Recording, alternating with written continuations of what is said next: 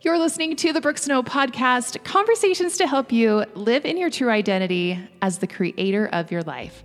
I'm your host, Brooke Snow. You have episode 146 Aligning with the Seasons, Part 2. You probably already know this, but allow me to remind you you are not a robot. you are not designed to go at the same pace with the same energy day in and day out indefinitely. Unfortunately, our modern world doesn't exactly function in a way to allow for the nuances of our fluctuating energy and rhythms. Yet, this is the way that nature has existed since the very beginning. In this episode, we're talking about how to align with the seasons to help support us in our own sustainable growth, and what summer can teach us about the need for recreation, or as I like to say around here, recreation. If you enjoy this podcast, I know you would love my new app, Co Create by Brooke Snow. It's available in the Apple and Google App Stores. The Co Create app gives you access to over 100 guided meditations, new yoga classes, inspirational audio courses, and community challenges to support you living in your true identity as the creator of your life. To learn more, you can visit brookesnow.com forward slash app. Back in January, I released an episode titled Aligning with the Seasons. Surprisingly to me, it has been a really popular downloaded episode, which tells me that people resonate with the idea. In that episode, I drew attention to the strong cultural focus we have to treat January, the traditional new year, like the starting line to hit the ground running with all your new goals and intentions.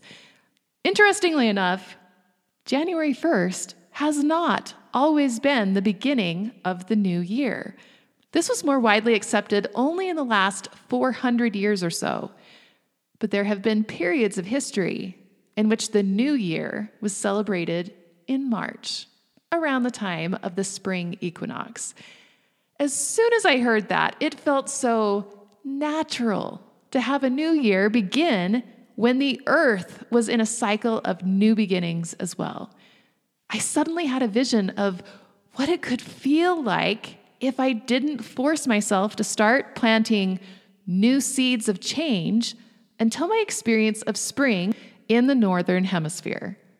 The moment I gave myself permission to just let January be a real winter's rest for me, my body, my soul, oh, I just wanted to rejoice inside it felt glorious to give myself the gift of letting myself align with the seasons.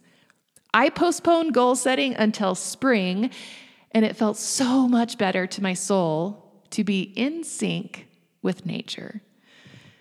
Ever since this whole year, I have been looking for ways to align my life more with the cycle of Mother Nature. Somehow, in the past few hundred years, since the invention of electricity, the Industrial Revolution, and the modern age, we have adopted this belief that we are supposed to always be on, always productive, and keep the same pace year round. Because technically, we can. Technology and the way the modern world operates allows us to be able to just keep going and keep going and keep going. But our bodies were not designed to operate this way. Nature is not this way. To try to live as if the energy is always the same will inevitably lead to burnout and discouragement. Nature shows us seasons and cycles in many forms. We have the seasons of winter, spring, summer, and fall. We have the lunar cycle of the waxing moon, the full moon, a waning moon, and a new moon. Women similarly have a menstrual cycle that syncs with the hormones in the body to naturally give you times of more energy and times when your body calls for more rest. To align with any of these types of cycles is not always the easiest way to live in the modern age. To take a break when the rest of the world keeps going is hard and sometimes misunderstood. While meditating a few weeks ago, the idea came to my mind to take the entire month of July off from my podcast. Two things happened when I contemplated such a move. First, I felt spaciousness, like a whole new world of possibility opened up to me. Next, I felt fear. fear. What if everyone leaves? What if everyone forgets about me? If I get off this hamster wheel, then I may never catch up with the people again. When we expect ourselves to keep the same pace of life year round, day in and day out, we are setting ourselves up to operate like a machine. And funny enough, even machines break down if they overheat or don't have tune ups and oil. even non human things break down with overuse. This is really good to note. For me, this metaphor of being in the machine energy has been really important for me to notice. A few years ago, my team and I bought into this marketing concept called the content machine. It's actually a really smart idea, but the gist is that you spend your time creating long form content, like a podcast or a YouTube video, and then you take that content and you repurpose it everywhere else. You break that content down into emails, social media posts, or blog posts. So you do the bulk of the work up front, and then it serves as your main source of content to repurpose and recycle everywhere else. It operates like a machine. It's actually very efficient use of creative energy. And we have used this method for the past two years, maybe longer.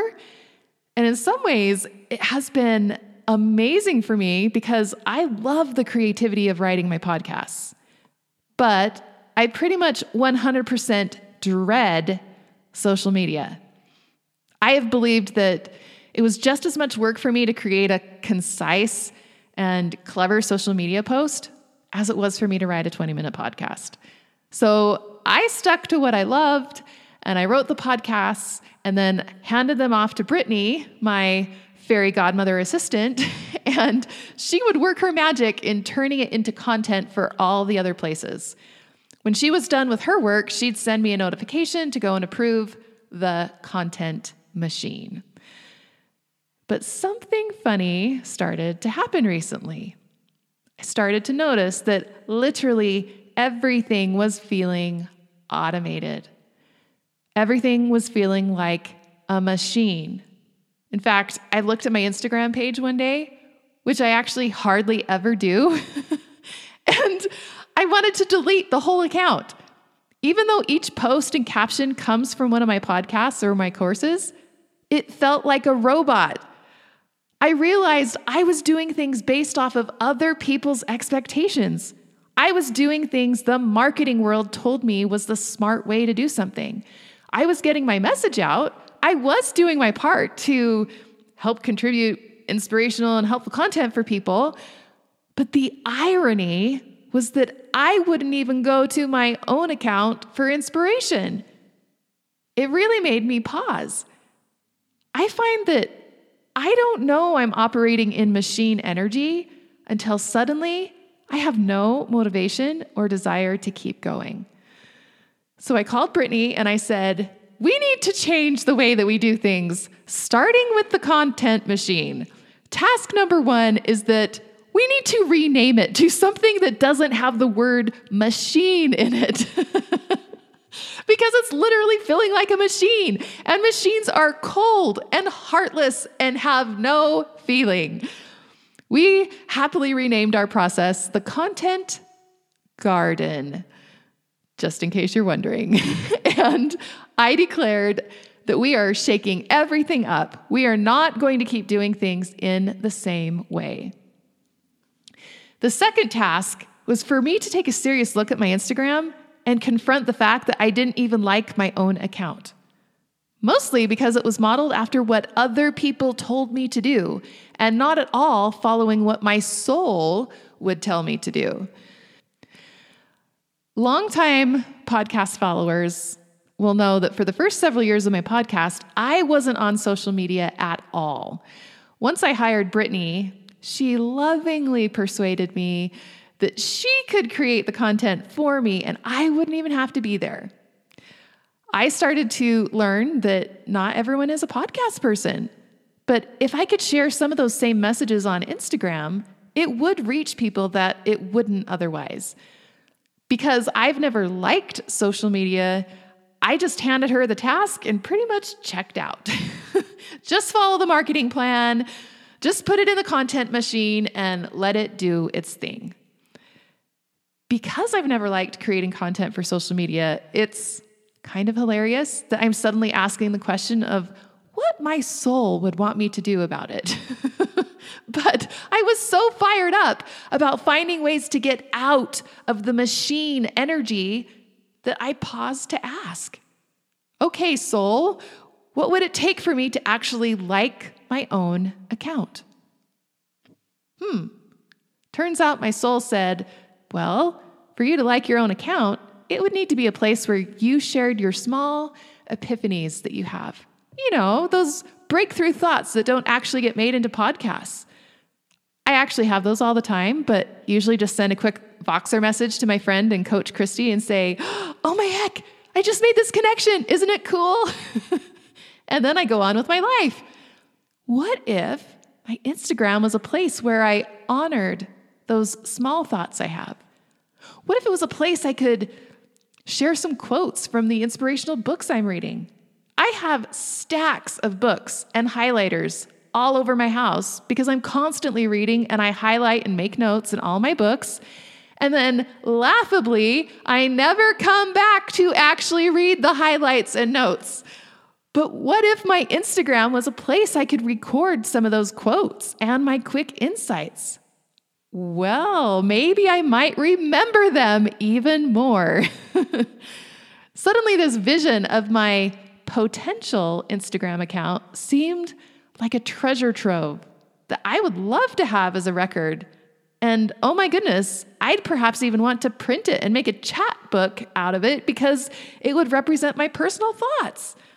It would be like my journal, not a business card, but my journal.